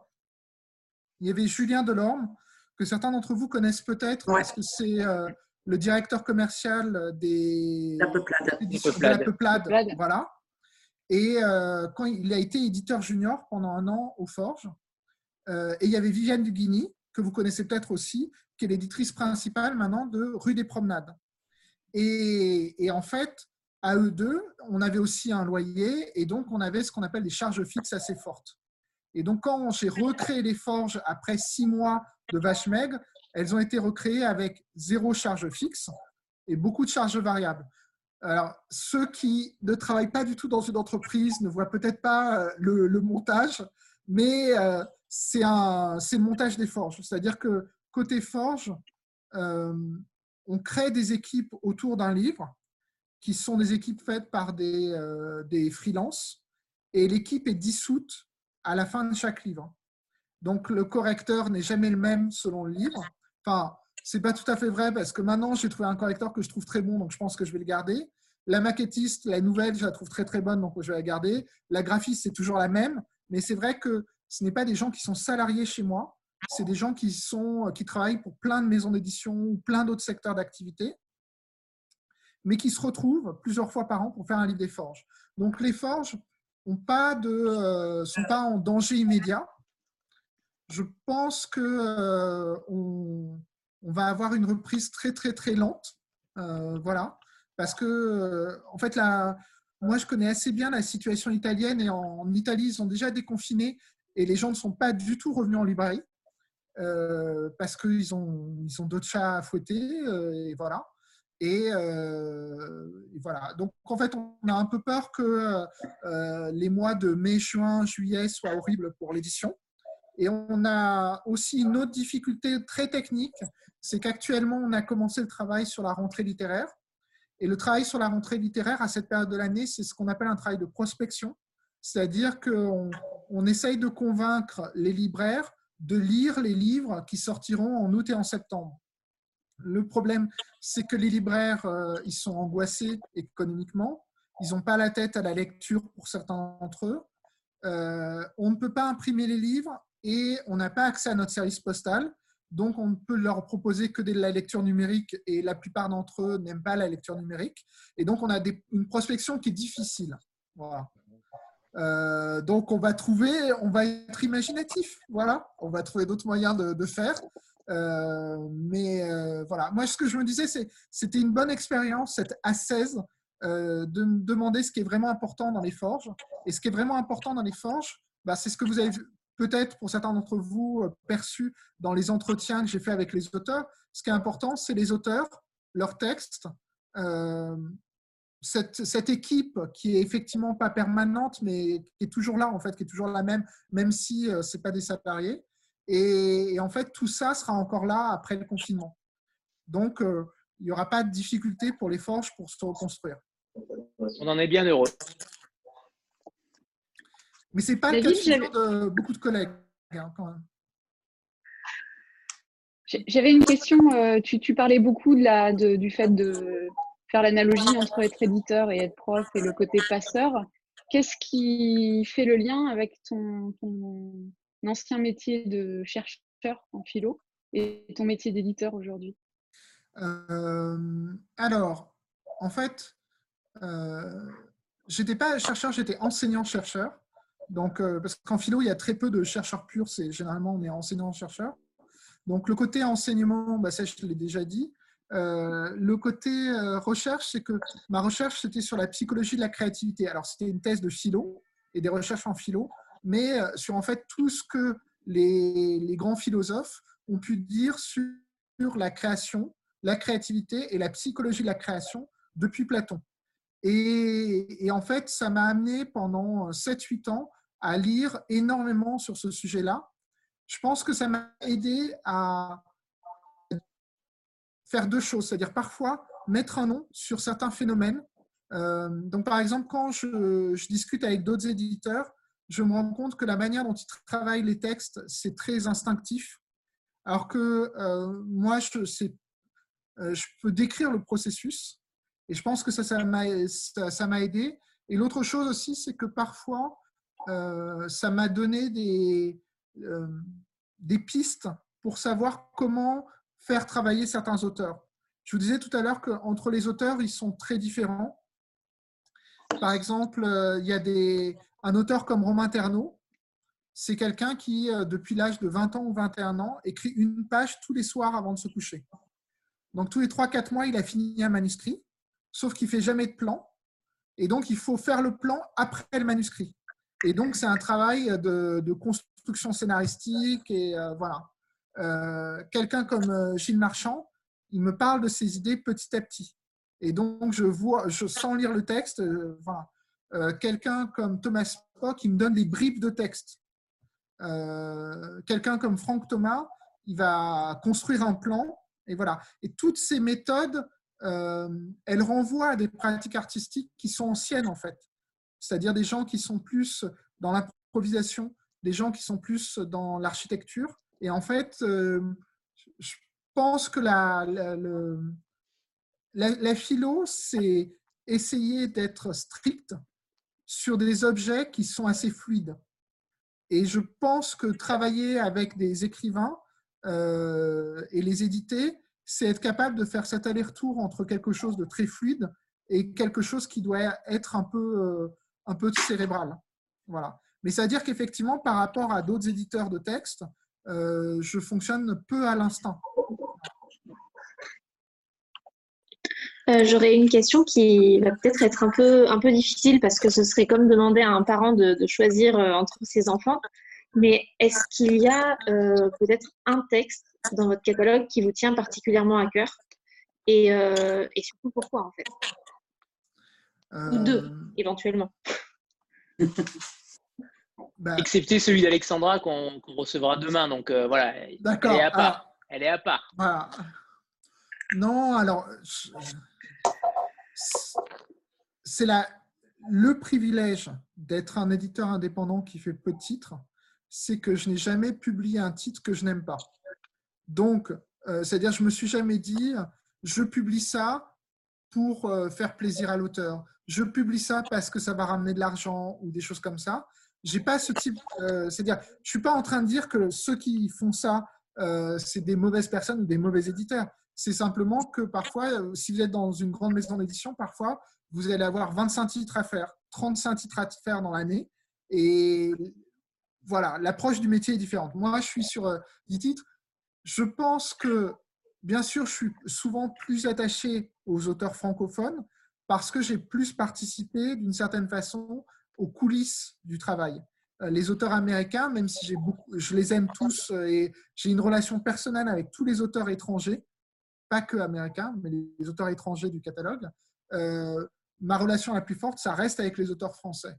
Et c'est très dur de, choisir, mais je pense qu'ils seraient, ils seraient tous d'accord pour dire, pour tomber d'accord que j'ai le droit, voilà, d'en sélectionner un. Et alors, c'est pas du tout original. Le, le texte qui pour moi est important, c'est Une bouche sans personne de Gilles Marchand. C'est pas le meilleur texte des Forges. Il n'y a pas deux meilleurs textes des Forges, mais c'est simplement que euh, le travail s'est superbement passé. Tout s'est aligné très très vite. C'est-à-dire, euh, j'ai dit à Elena, écoute, les couvertures fonctionnent pas, il faut que tu inventes une nouvelle couverture. Et en une semaine, elle a inventé une nouvelle couverture qui est un- devenu un principe de couverture. Euh, le travail intellectuel avec Gilles a été très stimulant parce que effectivement, j'hésitais, j'avais choisi de publier le texte, mais j'y arrivais pas trop. Et euh, je lui ai demandé de me raconter le texte.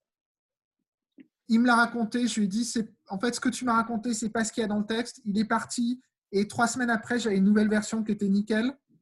Euh, et puis il y a aussi autre chose qui s'est passé avec Gilles, qui est très important, qui est invisible d'une certaine façon, mais qui est très important pour l'histoire des forges, qui n'est pas nécessairement quelque chose de littéraire.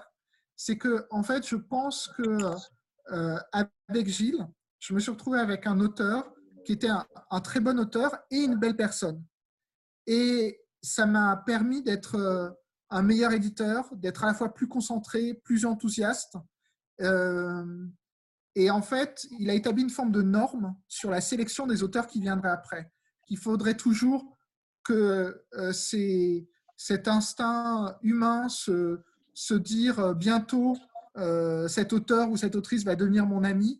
Et voilà, c'est devenu quelque chose de fondamental.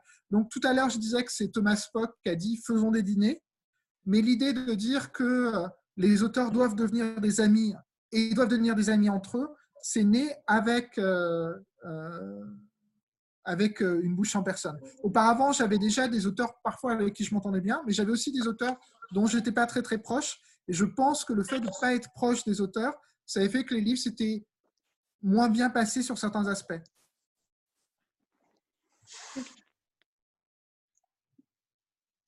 Est-ce que Ouais, tu arrives bon. à vendre euh, des droits de certains de tes auteurs? Je voyais que sur le site internet, il y avait un peu une, une proposition justement de, de, de textes à traduire euh, à l'étranger. Est-ce que certains, euh, comme Gilles Marchand ou d'autres, par tes soins, ont été vendus à l'étranger?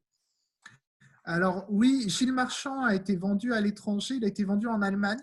Et c'est bien parce que c'est un marché du livre qui... Enfin, les Français lisent bou- beaucoup, mais les Français oublient que l'Angleterre, l'Allemagne et les États-Unis ont des plus gros marchés du livre que nous. Les États-Unis, c'est pire que ça. Les Américains, par tête, lisent plus que les Français, oh, du moins achètent plus de livres. C'est pas la même chose. Voilà. Euh, mais euh, en Allemagne, ça a été très très dur de le vendre parce que comme ça fonctionnait bien en France, tous les éditeurs allemands euh, l'ont voulu. Tous les éditeurs allemands ont commencé à le lire. Et pour ceux d'entre vous qui ont lu Une bouche sans personne, euh, vous devinez qu'il y a une partie du texte qui leur a posé des problèmes et ils ont presque tous décroché. Et à la fin, il n'y a qu'une éditrice allemande, une, maison d'édition indépendante qui est restée. Euh, et voilà. Euh, alors, c'est très dur de vendre de la fiction à l'étranger. En fait, la partie du catalogue qui est de la non-fiction est très bien vendue à l'étranger. Mais la partie fiction est plus dure à vendre. Alors, il faut voir aussi que très longtemps, je m'en occupais, mais je n'avais pas le temps de le faire. Je pense que c'était une, forme d'ubris de ma part parce que comme je parle anglais, je parle un peu allemand, j'aime bien voyager, je pensais que je pouvais m'en charger. Mais c'est un métier qui est très méthodique, qui demande beaucoup de temps, beaucoup de relance. Et finalement, depuis un an, on a une, euh, j'ai recruté bah, une personne qui fait ça à plein temps. Euh, pas que pour moi, mais pour 5-6 autres maisons. Euh, et en fait, elle fait ça très bien. Donc, elle a vendu d'autres auteurs. Mais par exemple, Jean-Luc Daciano, avec son imaginaire euh, un peu euh, fantasmagorique, très, euh, marqué par le catholicisme, un catholicisme italien un peu fou, bah, il s'est vendu dans beaucoup de pays hispanophones. Donc, ça, progresse petit à petit. Là, je pense que le clair du vivier, on devrait réussir à le vendre dans pas mal de pays. Et, et celui que j'aimerais beaucoup vendre, c'est À crier dans les ruines d'Alexandra Kochelik. Et ça change tout, euh, j'imagine, euh, ça change tout la vente à l'étranger en termes de modèle économique et de droits qui tombent Alors, pas tant que ça en fait, hein, parce que euh, les... il faut. En fait, c'est très trompeur, c'est que c'est quelque chose d'assez triste. Voilà, c'est que la France, c'était un pays qui, du point de vue littéraire, était vraiment avait une vocation universaliste et ou impérialiste, je ne sais pas comment dire ça, et dominait vraiment la culture mondiale. Ça s'est petit à petit effondré et euh, maintenant, l'effondrement continue, mais le gros de l'effondrement est derrière nous. Ça veut dire que les auteurs français sont rarement des références. Euh, par exemple, je vois la différence entre Luc Reinhardt, qui est un auteur qui a 89 ans, qui a lu tous les classiques français, et des auteurs comme Rivers Solomon et Charles Yu, qui sont des auteurs très lettrés, mais qui ont lu principalement de la littérature américaine. Et en fait, actuellement, euh, la situation de l'édition française, c'est qu'on vend beaucoup à l'étranger, mais on ne vend que dans des petits pays qui, en fait, avaient des marchés de l'édition émergents. Alors, économiquement, ce n'est pas la même chose où il y a 10 ans, vous vendiez les droits aux États-Unis et maintenant, vous les vendez en Macédoine. Et vous voyez que la Macédoine, c'est intéressant, mais comme un best-seller en Macédoine, euh, ça coûte 6 euros à la vente et vous en vendez 300 exemplaires, et que vous, en tant qu'éditeur, vous touchez 10%, euh, ça fait très très peu. Ça fait, oh, on va gagner 300 euros avec cette session en Macédoine. Donc, euh, ce qui peut changer, c'est quand euh, on vend bien aux États-Unis et en Angleterre, et qu'après, ça marche bien dans leur pays. Voilà. Mais pour l'instant, non, ce qui nous, nous a aidé économiquement, et c'est lié au collectif, c'est qu'il y avait un métier que je ne connaissais pas du tout, c'est les personnes qui sont responsables des sessions poche. Donc, les, éditeurs grand format vendent souvent la possibilité de reprendre des titres aux éditions de poche. Et en fait, pour que les éditeurs de poche qui sont très sollicités vous repèrent, il faut qu'ils, enfin, il y, a, un travail de démarchage économique que moi je ne faisais pas. C'est-à-dire que souvent je, je me disais, euh, l'éditeur de poche va nous repérer. Et en fait, il ne faut pas s'attendre à ce qu'ils vous repèrent. Quoi. Il faut euh, aller les chercher. Et donc, dans le cadre du collectif, il y a une personne euh, qui s'occupe des sessions poche. Et, euh, et elle m'a fait rencontrer plein d'éditeurs de poche. Et presque tous nos titres passent en poche. Mais alors, par contre, on, pour nous, on, je suis neutre par rapport aux éditeurs de poche parce que comme je, je ne suis pas lié à un groupe en particulier. Il y a des titres des forges qui arrivent chez Folio, euh, d'autres au livre de poche, d'autres chez 10-18. Enfin, on est un peu chez Libretto aussi, on est un peu chez tout le monde. Et ça, c'est des sources de revenus assez intéressantes quand même. On n'a pas parlé de ton, de ton livre, David, qui est sorti euh, en février. J'aimerais bien qu'on en parle. Il n'est pas sorti? Ah, Non, il n'est pas sorti. Sur les sites, il est, il est marqué février 2020. Oui, oui, oui, oui. Non, c'est une arlésienne. En fait, ah. euh, j'anime des ateliers d'écriture depuis 20 ans. Euh, c'est en parallèle de ma thèse, ça portait un peu sur les mêmes sujets. Et, euh, et en déjà, le titre, déjà, le titre est génial. Alors, le titre, c'est écrit, Oser écrire son premier roman en 10 minutes par jour. Et, et en fait, c'était il y a quelques années, j'avais une certaine frustration parce que quand on reçoit des manuscrits en tant qu'éditeur, on leur dit, non, mais au bout d'un moment, il y a tellement de manuscrits qu'on dit non avec une réponse de plus en plus standardisée. C'est-à-dire, euh, merci, c'était très bien, mais je ne peux pas vous publier et bon courage. J'aurais adoré voir ta lettre de recours euh, à toi-même. J'aurais adoré voir ça. mais bon, en fait, tout ça pour dire que j'étais un peu frustré parce que je me disais à chaque fois, euh, J'envoie bouler des gens qui euh, ont passé beaucoup de temps à écrire, c'est très important pour eux, parfois c'est très bien, mais je vais dire non de la même façon à quelqu'un qui écrit quelque chose de bien et quelqu'un qui euh, euh, est complètement à côté de la plaque pour, pour les forges. Et, donc, j'avais commencé à me dire, il faut, y a un public sur lequel il faut faire un travail d'éducation, quasi d'éducation populaire sur l'écriture. L'écriture comme un loisir. C'est complètement distinct des forges, c'est-à-dire mon but, c'était pas euh, de recruter des auteurs ou quoi que ce soit. Et j'ai commencé à travailler sur consigner un peu mes notes d'atelier d'écriture. Il y a trois, quatre étudiants euh, de, enfin, participants de ces ateliers qui ont transcrit ça, qui m'ont envoyé ça et qui m'ont dit, bon, euh, maintenant tu compiles et tu publies. C'est simplement que euh, moi, je n'ai pas le temps d'écrire, en fait. Hein. Donc, et puis l'autre chose, c'est que j'ai pris une très, très mauvaise décision il y a quelques années, c'est que je me suis dit, ah là là, il y a, un public de gens qui écrivent, et donc, je n'ai pas envie de, publier ce livre dans une autre maison d'édition parce que ça rapporte de l'argent, autant que ça rapporte de l'argent aux forges. Et donc, finalement, j'ai commencé à m'auto-éditer. Et moi, je suis pas du tout fait pour m'auto-éditer. J'ai besoin d'une personne au-dessus de moi ou à côté de moi qui m'accompagne. Bon, alors, j'ai quand même profité du confinement pour que la, stagiaire travaille sur ce texte avec moi. Euh, donc, elle, elle est à Rennes actuellement. Elle allait se confiner euh, avec son mari euh, bah, à Rennes parce qu'ils sont, ils sont bretons. Euh, et, donc, il n'est pas impossible que le texte soit fini, enfin, à la fin du confinement, grâce à la stagiaire qui aura servi d'éditrice au texte. ça tombe bien que tu dis ça parce qu'on avait Gilles Rosier de l'Antilope mercredi, qui aussi s'est auto-édité. Et, lui, par contre, a, eu, a pu avoir l'avis de, de, sa collègue éditrice. Voilà, ben, moi je suis tout seul et puis euh, quand j'avais euh, deux éditeurs aux Forges, euh, donc Julien Delorme et Viviane Duguini, en fait, ils n'osaient pas me faire des remarques. Donc, parce qu'effectivement, techniquement, j'étais leur patron.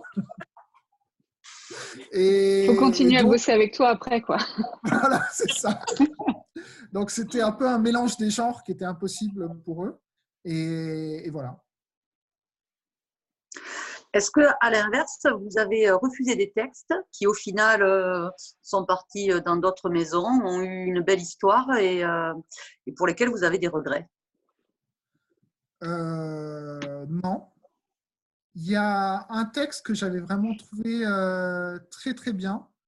j'ai hésité, mais généralement quand je refuse, je refuse parce que j'ai des bonnes raisons et euh, qui a très bien marché après. J'étais très content pour l'auteur, qui m'avait toujours semblé très sympathique. Alors, j'ai un doute sur son nom. Le roman, c'était Matador Yankee. Ah, j'adore. Voilà. Euh, c'est Jean-Baptiste Maudet. Jean-Baptiste Maudet. Voilà, c'est ça. C'est génial. J'avais trouvé ça, le texte très bien. Euh, la, sa lettre était très délicate. Et en fait, il a eu le prix Orange. Voilà. L'année dernière. Et c'était, c'est un très bon texte. J'ai pas eu de regret parce que euh, je l'avais. Euh, en fait, l'impression que j'avais eue, c'est qu'il avait des idées très. Euh, comment dire Il savait ce qu'il voulait, ce qui était très bien. Et en fait, je pense que moi, j'aurais tenté de l'entraîner dans une autre direction, qui n'était clairement pas la, la, direction du texte. Donc, en fait,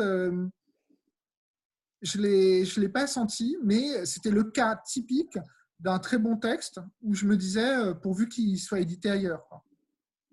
Alors, point, micro point de détail, euh, il y a une raison pour laquelle euh, même les textes que je trouve très bons, j'essaye de répondre poliment, mais je ne m'engage pas trop vis-à-vis de ces éditeurs, de ces auteurs, pardon. C'est parfois ils vont me dire, est-ce que vous pouvez en parler à d'autres éditeurs?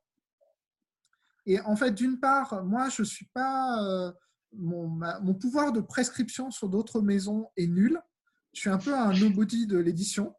Et puis, euh, et puis non, je peux pas, ça ne marche pas. Donc, je ne le fais jamais, en fait.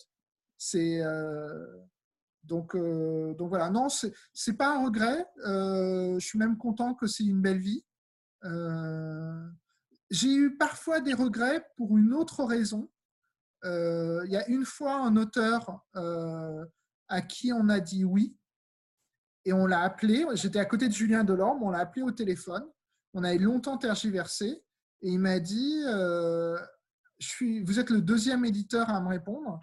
Euh, l'éditeur qui m'a répondu, euh, c'est tel éditeur, je ne vous dirai pas qui. Et enfin, il, m'avait, il me l'a dit à moi, c'est à vous que je ne peux pas le dire. euh, voilà. Euh, le roman est sorti chez un très très grand éditeur et a été complètement massacré et abandonné en race campagne. Euh, et le regret que j'ai eu, c'était que quand il nous a dit que ça partait chez tel, cet éditeur, j'étais très content, sincèrement, sincèrement content pour lui. Et quand j'ai vu comment le, le titre a été, euh, enfin, je sais pas, en- envoyé comme de la chair à canon euh, contre un mur. Souvent le cas.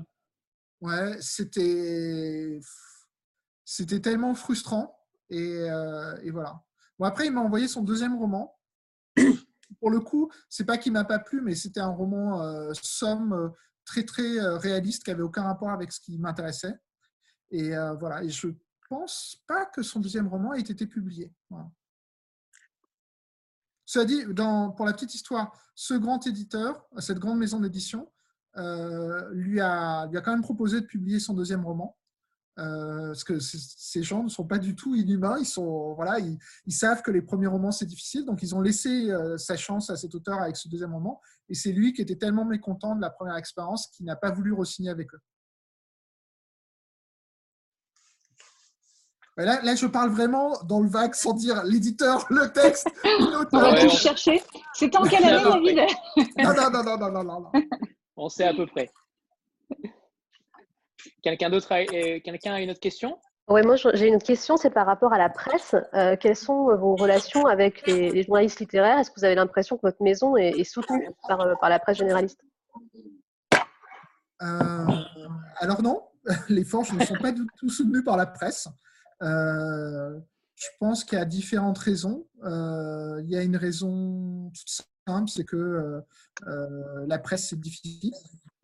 La deuxième raison, c'est que euh, euh, je pense que moi, je me suis beaucoup concentré en termes d'énergie sur les libraires pendant plusieurs années et on ne peut pas tout faire.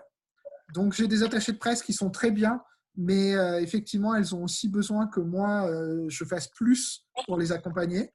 Et je pense que les forges incarnent quelque chose, alors ça va faire très prétentieux, mais d'un peu nouveau. Alors, c'est ce découpage, cette ligne éditoriale qui est un peu originale, euh, qui n'est pas révolutionnaire non plus, mais euh, qui rentre pas.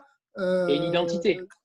Voilà, mais c'est-à-dire que euh, ça rentre pas dans le logiciel de certains journalistes. C'est-à-dire que il y a certains journalistes pour qui on n'est pas assez snob, pour d'autres on n'est pas assez populaire. Et en fait, le but des forges, c'est d'être juste à mi-chemin des deux. Donc voilà, non, on est très très peu soutenu.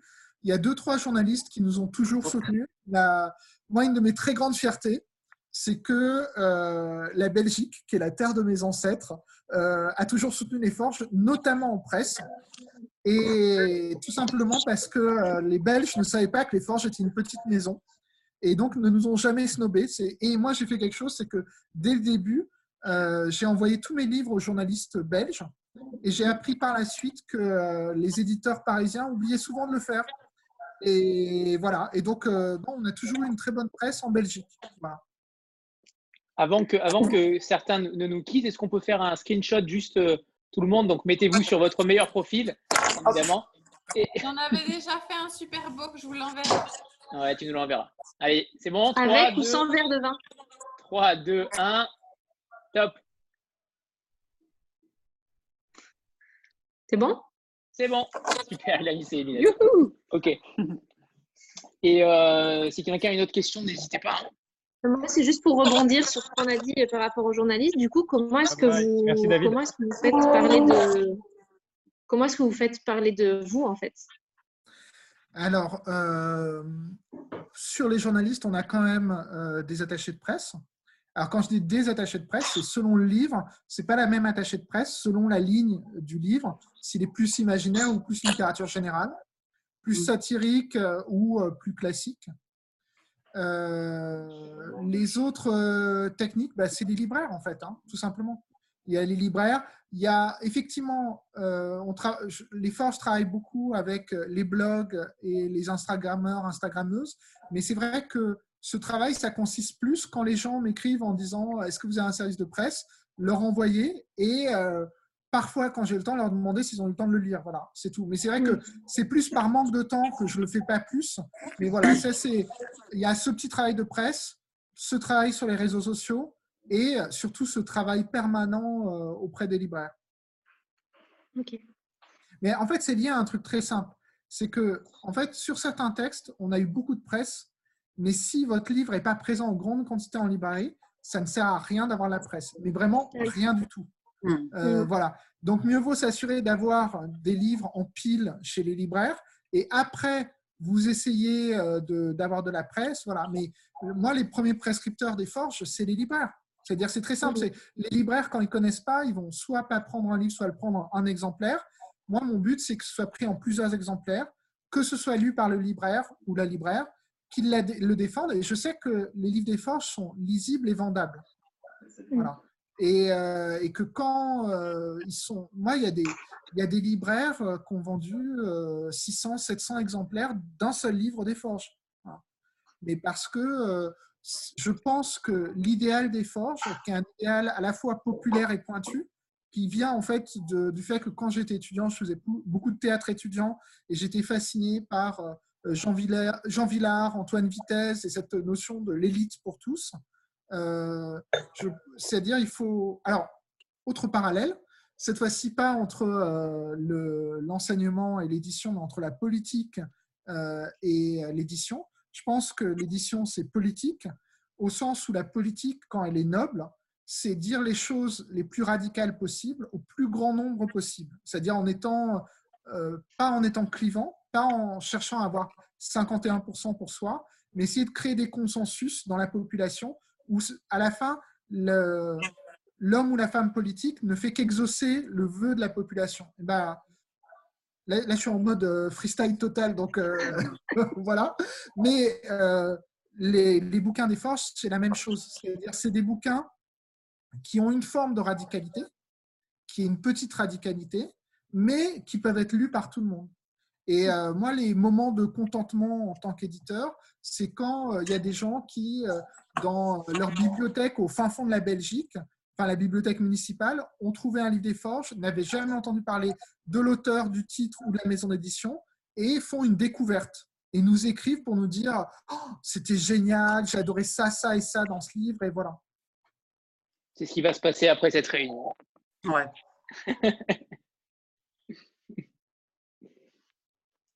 Justement, en parlant de prescription, euh, vous parlez des libraires, mais euh, finalement, vous pensez quoi de, bah, de l'apport des blogueurs, des Instagrammeurs sur la visibilité des livres, euh, ou même voir sur leur vente Est-ce que vous, vous avez vu un changement justement dans la façon dont vos livres se vendent?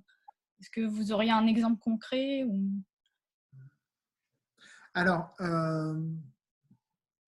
bon, alors là, on va parler très honnêtement moi, j'aime beaucoup les blogueurs parce qu'il y a une époque lointaine, j'avais moi-même des blogs. Voilà, j'ai juste plus le temps de les faire. Euh, et euh, je pense que euh, y a, je suis parfois extrêmement content d'avoir des recensions sur certains blogs, pas parce que la recension est laudative, mais parce qu'elle est très fine, elle est cultivée, elle met en rapport avec d'autres textes, elle donne envie de lire d'autres textes. Parfois, ces, ces posts de blog n'auront aucun impact sur les ventes mais c'est pas très grave. Voilà. C'est-à-dire ça apporte de l'intelligence, ça contribue à la conversation collective. Euh, sur Instagram, je suis très content parce que euh, les couvertures des forges se prêtent bien à Instagram.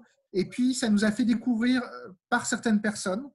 voilà. Après, sur chiffrer ça sur les ventes, c'est très difficile. C'est comme la presse. C'est-à-dire, pour moi, c'est parallèle à la presse.